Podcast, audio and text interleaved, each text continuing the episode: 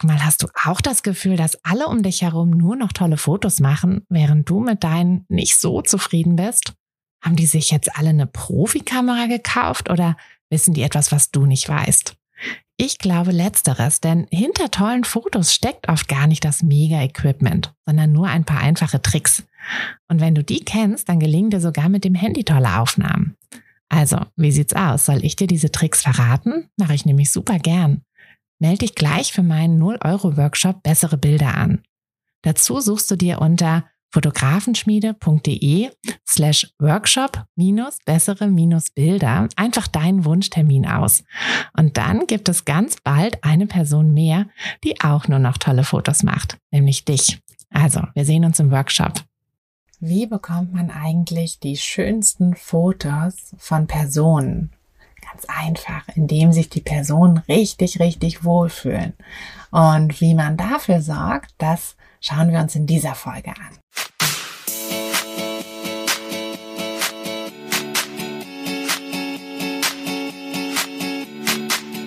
Herzlich willkommen zu einer neuen Folge vom Fotografenschmiede, der Podcast. Dein Podcast, wenn du dir ein eigenes Fotografenbusiness aufbauen willst, aber an der ein oder anderen Stelle noch etwas Starthilfe brauchst. Die gebe ich dir hier. Bist du bereit, mit deiner Kamera richtig gutes Geld zu verdienen? Dann lass uns loslegen. So, in dieser Folge wollen wir mal gucken, wie du deine Person richtig anleitest, beziehungsweise wie viel oder wenig man anleitet und ähm, wie man einfach dafür sorgt oder wie du da dafür sorgen kannst, dass sich die Personen, die du fotografierst, vor deiner Kamera wohlfühlen. Jetzt ist es ja so, wenn du Freunde oder Familie fotografierst, dann ähm, wird das wahrscheinlich gar nicht so eine große Sache sein, denn die werden sich einfach schon deshalb wohlfühlen, weil sie sich mit dir, ähm, weil sie mit dir Zeit verbringen, weil du dich mit ihnen beschäftigst, ähm, weil sie einfach dich mögen. Wenn du jetzt Personen fotografierst, die du nicht kennst, also ähm, wenn du zahlende Kunden hast oder ja, selbst wenn es jetzt entfernte Bekannte sind oder so, ähm, die dich jedenfalls nicht so richtig gut kennen, dann ist es natürlich immer so ein bisschen äh, schwieriger. Dann musst du einfach äh, auf anderen Wegen quasi dafür sorgen, beziehungsweise du musst überhaupt dafür sorgen, dass die ähm, Personen sich vor deiner Kamera wohlfühlen. Ähm, ganz grundsätzlich, ähm, ich mache das immer so, wenn ich Hochzeiten fotografiere. Hm, das ist jetzt nur so ein kleiner Tipp schon mal so vorweg. Wenn ich Hochzeiten fotografiere, dann mache ich das immer so, dass ich mich mit den Personen vorher treffe ja, äh, manchmal sogar zweimal. Das kommt immer darauf an, wie das zeitlich so alles passt. Ähm, ich mache auf jeden Fall, bevor die buchen, mache ich immer ein persönliches Gespräch, beziehungsweise ähm, jetzt in Corona-Zeiten mache ich das halt gerne über FaceTime oder Skype. Ähm, aber ja, wenn das wieder möglich ist, dann eigentlich lieber in Persona. Ähm, aus zwei Gründen. Einmal ist es natürlich super, super wichtig, dass die mich sympathisch finden. Wenn die mich nicht sympathisch finden, ja, dann werden das auch, dann wird das furchtbar. Dieses ganze Shooting wird furchtbar und äh, die Fotos werden dann auch furchtbar, weil die werden nicht entspannt sein. Ähm, der zweite Grund allerdings ist, wenn ich die schon mal gesehen habe und mich mit denen so eine Stunde unterhalten habe, wir haben netten Kaffee getrunken, wir haben über die Hochzeit gequatscht, aber auch immer über irgendwie alles mögliche andere. Ja, man findet ja, man findet ja immer irgendwelche Gemeinsamkeiten und ähm, kann dann einfach so ein bisschen schnacken. Ähm, dann ist es so, wenn ich die dann wieder sehe auf der Hochzeit. Ja, meistens liegt ja dazwischen dann ein bisschen Zeit, vielleicht ein halbes, dreiviertel Jahr. Dann ist es so, als wären wir alte Freunde. Einfach weil wir uns schon mal gesehen haben. Ich kann das nicht genau erklären, warum das so ist. Wahrscheinlich gibt es da irgendeine psychologische ähm, Erklärung dafür, aber es ist tatsächlich immer so. Also wirklich immer, jedes einzelne Mal hat man einfach dieses Gefühl so, ah, die kenne ich und ah, cool. Ähm, da sind ja meine Freunde, ja. Und das geht nicht nur mir so, das geht dem Paar auch immer so so dass man wirklich von Anfang an ähm, gleich diese ja, wir sind Verbündete, ähm, dieses Gefühl einfach hat. Ähm, oft ist es auch so, dass auf Hochzeiten ähm, sich das Paar wegen aller möglichen Fragen auch nochmal an mich wendet. Also ähm, so ganz banale Fragen vor dem Standesamt. Hm, sollen wir schon reingehen oder sollen wir noch warten? Wie ist dann so der Ablauf oder so? Weil klar, ich habe das natürlich schon hunderte Mal gemacht und ähm, bei denen ist es meistens das erste Mal, äh, so dass man da auch einfach noch so ein bisschen helfen kann. Und ich glaube aber auch, dass dieses Gefühl, dass sie sich auch an mich wenden können, ähm, nicht entstanden wäre, wenn ja, wenn wir uns vorher nicht getroffen hätten. So, aber das ähm, ist jetzt gar nicht so der Kern dieser Folge, sondern eigentlich wollte ich mich ähm, mehr darum kümmern, beziehungsweise mit, mit dir zusammen anschauen, äh, wie viel man eben im Shooting anleiten sollte, wie viel man überhaupt sagen sollte ähm, und wie man eben damit dann dafür sorgt, dass sich die Personen wohlfühlen. Hm. Also ganz grundsätzlich ist es ja so, wie viel Rückmeldung beziehungsweise wie viel Anleitung man gibt, ist ähm, so ein bisschen abhängig von den Personen. Es gibt Leute, also das hatte ich auch schon, ähm, so Pärchen, Einmal weiß ich noch, da kam ich echt an und die haben sofort einfach losgelegt. Ja, so, das war total krass. Also die haben wirklich, ich musste nur fotografieren, ich musste nichts sagen, ja, gar nichts sagen. Also die waren so perfekt miteinander. Ironischerweise haben die sich kurze Zeit später wohl getrennt. Ähm, äh, so kann es also auch gehen. Aber ja, fürs Shooting waren sie auf jeden Fall perfekt miteinander. Schade natürlich, dass sie wahrscheinlich die Fotos dann irgendwie nicht mehr wollten. Aber gut. Mm. Auf der anderen Seite hatte ich es tatsächlich allerdings auch ähm, in die andere Richtung, dass ich, ähm, dass ich das Gefühl hatte, dass ich zu viel Anleitung geben könnte, ähm, dass die Personen dadurch eher so ein bisschen so versteiften und ja, sich eher irgendwie unwohl fühlten und ich deshalb wenig angeleitet habe und dann später aber die Rückmeldung bekommen habe, so, mh, hm, wir haben uns so ein bisschen äh, alleingelassen gefühlt, wir hätten gerne mehr Anleitung gehabt. Ja, hm, das war relativ am Anfang meiner äh, Fotokarriere, da habe ich natürlich ein bisschen jetzt draus gelernt und mache es jetzt immer anders. So. Denn es ist tatsächlich so, es ist zwar abhängig von der Person, vom Paar, wie viel Anleitung man geben muss. Hm, aber jede Person, jedes Paar, alle, die du shootest, werden eine bestimmte Art von, ähm, ja, von Führung, von Struktur im Shooting äh, wertschätzen. Unabhängig eben davon, was sie für ein Typ sind. Und deshalb ähm, will ich mich jetzt mal auf die Sachen konzentrieren, die wirklich für alle gelten.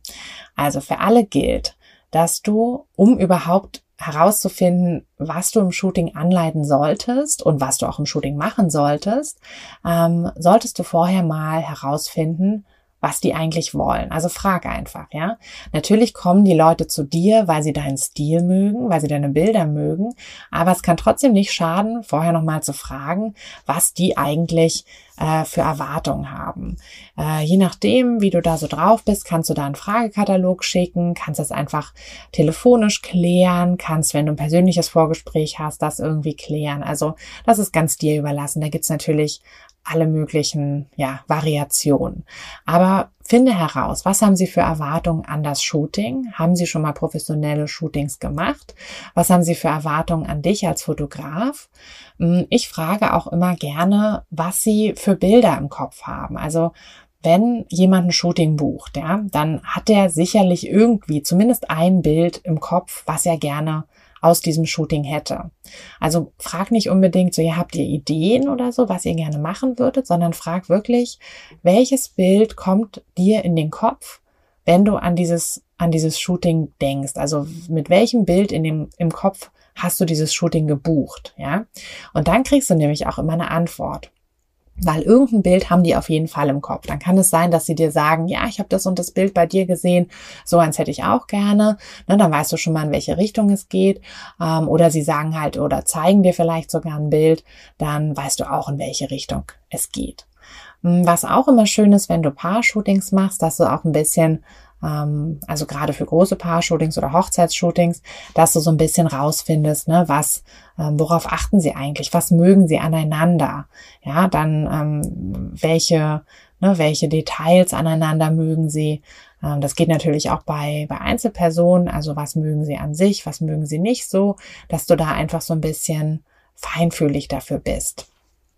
Und der Vorteil ist natürlich auch, wenn du diese ganzen Fragen stellst, dann beschäftigst du dich mit den Leuten, also du lernst immer schon mal was über die, weißt dann schon ein bisschen mehr und die fühlen sich auch einfach besser abgeholt. Ne? Die merken, dass es, dass es dir wichtig ist, dass sie nicht einfach nur irgendein x-beliebiges Shooting sind, sondern dass dir dieses Shooting wichtig ist, dass du dir dafür die Zeit nimmst. So, dann, wenn du dann Anweisungen gibst, ja, ähm, unabhängig davon, ob du viele oder wenig Anweisungen gibst, versuch die richtigen Anweisungen zu geben. Also wirklich umsetzbarer Inhalt, nicht nur Floskeln, ja. Also niemand kann was damit anfangen, wenn du sagst, guck doch mal verliebt, ja. Besser ist, du sagst, schaut euch an und denkt an die schönste Sache, die euer Partner je für euch getan hat. Ja, dann haben sie was, woran sie konkret denken können was auch was Positives ist, so dass sie dann tatsächlich auch verliebt schauen werden. Oder statt zu sagen, schaut in die Kamera bei Kindern, ähm, könntest du sagen, guck mal, bei mir in der Kameralinse wohnt ein kleiner Dino, kannst du den sehen? Ja, das ist, also ich meine, das macht natürlich nicht bei Erwachsenen, aber bei Kindern kannst du das halt machen. Ähm, dann, dann gucken die nämlich. Mm. Oder statt zu sagen, lacht mal, ja, ähm, würde ich es halt auch immer irgendwie dieses Lachen eher, also irgendwas anweisen, damit dieses Lachen entsteht. Also nicht einfach nur die Leute gekünstelt lachen lassen, sondern bei Kindern kannst du halt ähm, sagen, die Eltern sollen die Kinder kitzeln, ja. Oder du machst irgendwie Quatsch oder so, dass sie halt wirklich lachen.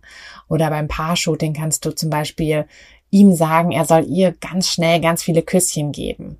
Da wird sie auch lachen. Also einfach, dass du, dass du aus der Situation heraus ähm, die Sache quasi entwickelst und die, die, die, die Pose, die Emotion vor allem ähm, entstehen lässt und nicht einfach nur sagst, guck verliebt, sondern lass sie sich so angucken, dass sie verliebt gucken. Ja, also das ist ganz wichtig. Dann ist es wichtig, dass du Feedback gibst. Ähm, das betone ich ja immer wieder. Es ist ähm, wirklich das A und O, dass du möglichst viel Feedback gibst während deines Shootings. Also du musst nicht pausenlos reden, aber du solltest wirklich regelmäßig Feedback geben. Und damit du das auch nicht vergisst, solltest du dich tatsächlich öfter selber mal vor die Kamera stellen, beziehungsweise doch, vor die Kamera. Hinter der Kamera steht der Fotograf, ja.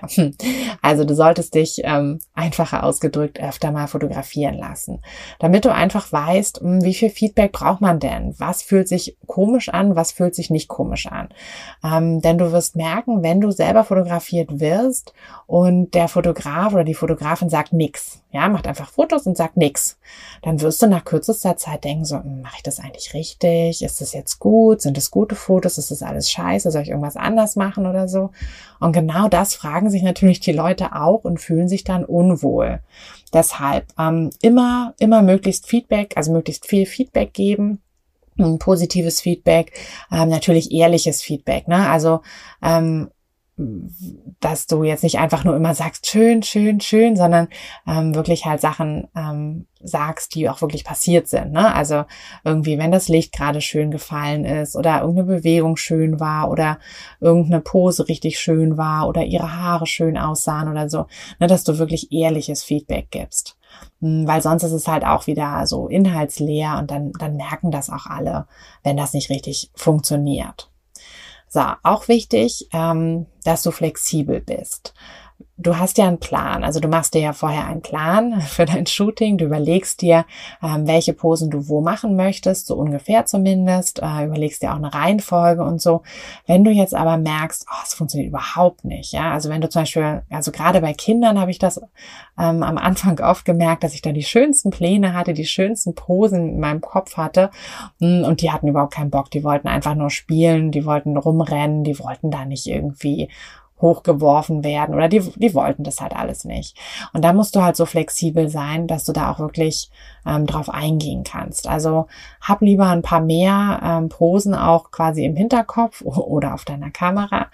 Ähm, das war Tipp letzte Woche, dass du dir die einfach abfotografierst, dass du ein paar Posen ähm, vorher dir auf, auf Pinterest, Instagram, wo auch immer anschaust und die auf deiner Kamera abfotografierst, dann hast du die auf deiner Kamera. Ähm, und falls du dann keine Ideen mehr während des Shootings hast, guckst du da mal schnell drauf. Hm, wenn du genau, also wenn du im Prinzip merkst, so, ah, die Ideen, die ich jetzt hatte, die sind alle nicht so gut, dann schau, dass du flexibel bleibst und halte halt nicht an diesen ähm, an irgendeinem starren Konstrukt fest, weil das wird auch dafür sorgen, dass die Leute sich unwohl fühlen. Ähm, ein weiterer Tipp ist einfach generell, ähm, sei lustig. Klingt immer äh, leichter als, also leichter gesagt als getan, aber tatsächlich ich finde, es ist so, du rutscht so ein bisschen in so eine Rolle rein als Fotograf. Ähm, du bist meistens dann die witzigste Person des, am, am Shooting-Tag. Auch wenn du sonst vielleicht eher ruhig bist. Also bei mir ist das tatsächlich so, ich bin eher eine ruhige Person. Aber wenn ich shoote, dann versuche ich schon so ein bisschen aus mir rauszukommen. Ja, einfach damit die Leute sich wohlfühlen. Das soll natürlich nicht übertrieben sein, aber ähm, du kannst schon so versuchen, ne, so ein bisschen über, über deinen Schatten zu springen, so ein bisschen aus deiner Komfortzone auch rauszukommen, um halt einfach professionell zu sein. Ähm, also lustig sein, viel reden und ähm, was auch immer gut ist, ist Musik. Also äh, mit Musik mache ich die besseren Shootings, muss ich einfach mal sagen. Es passt natürlich nicht immer, ähm, aber gerade wenn du irgendwie alleine bist oder so mit den Leuten irgendwo vielleicht in der Natur fotografierst, wo halt jetzt nicht, also so in der Innenstadt würde ich das jetzt nicht machen, dass ich da meine Musikbox mitnehme. Aber wenn du irgendwo ungestört bist, dann ist es schön, wenn du dann noch so die Lieblingsmusik von dem, von den Personen abspielen kannst. Das macht echt nochmal einen Unterschied und ja, jeder kennt das ja, jeder fühlt sich ja ein bisschen wohler, ne? wenn, wenn deine Lieblingsmusik äh, irgendwo gespielt wird, dann zaubert dir das schon alleine deshalb irgendwie ein Lächeln aufs Gesicht. Und ja, das ist ja letztlich der Garant für gute Fotos, dass die Leute sich wohlfühlen. Also, damit sie sich alle wohlfühlen, ähm, denk daran, dass du vorher äh, guckst, was ihnen wichtig ist, dass du vorher einfach mal fragst, ähm, nicht versuchst irgendwie dir selber zu viel zu überlegen, sondern wirklich einfach fragst, was mögt ihr für Fotos, ähm, welches Foto hast du im Kopf, wenn du an, an dieses Shooting, als du an dieses Shooting gedacht hast, also dieses Shooting gebucht hast, ähm, was mögt ihr aneinander am liebsten, was magst du an dir selbst am liebsten. Ähm, wenn du Anweisungen gibst, ähm, versuch sie wirklich umsetzbar zu gestalten. Ähm, arbeite lieber mit mit so Szenen, mit Emotionen, als jetzt mit einfachen Anweisungen. Also sag nicht einfach nur, äh, guck verliebt, sondern sorg dafür, dass die Leute sich wirklich verliebt angucken. Und gib immer, immer, immer Feedback. Hm, Versuch's eher einfach zu halten, also nicht zu komplizierte Posen oder so überlegen, sondern eher, ja, was Einfaches. Ähm, und sei einfach auch flexibel, wenn es irgendwie nicht funktioniert, dass du, ja, dass du trotzdem, ähm, trotzdem ein schönes Shooting hast. Denn das Wichtigste ist, dass die Leute sich wohlfühlen und nicht, dass du die Fotos, die du unbedingt machen wolltest, im Kasten hast. Ähm, genau. Und dann reden, Spaß haben, Musik hilft und ja, einfach die Liebe, die du für die Fotografie empfindest, einfach quasi weiter streuen. Hm. So, äh, jetzt sind wir auch wieder am Ende von dieser Folge angelangt. Äh, ich hoffe, du konntest wieder ein bisschen was mitnehmen. Hm, wenn du Wünsche für weitere Folgen hast ähm, oder irgendwie generell Fragen hast, Tipps möchtest, dann schreib mir gerne, schreib mir eine E-Mail oder schreib mir auf Instagram. Ähm, folg mir auch gerne auf Instagram, da bebilder ich quasi die Folgen hier immer so ein bisschen, ne, weil das ist ja doch ähm, manchmal schwierig, so die Fotografie, die ja sehr visuell ist eigentlich, ähm, komplett akustisch irgendwie zu darzustellen. Deshalb ähm, komm gerne auf Insta. Und ja, wie gesagt, schreib mir gerne bei Fragen, bei Rückmeldungen, bei egal was. Ähm, ich versuche dir immer gern zu helfen. Und dann freue ich mich, wenn wir uns in der nächsten Woche wieder hören. Also dann, bis nächste Woche.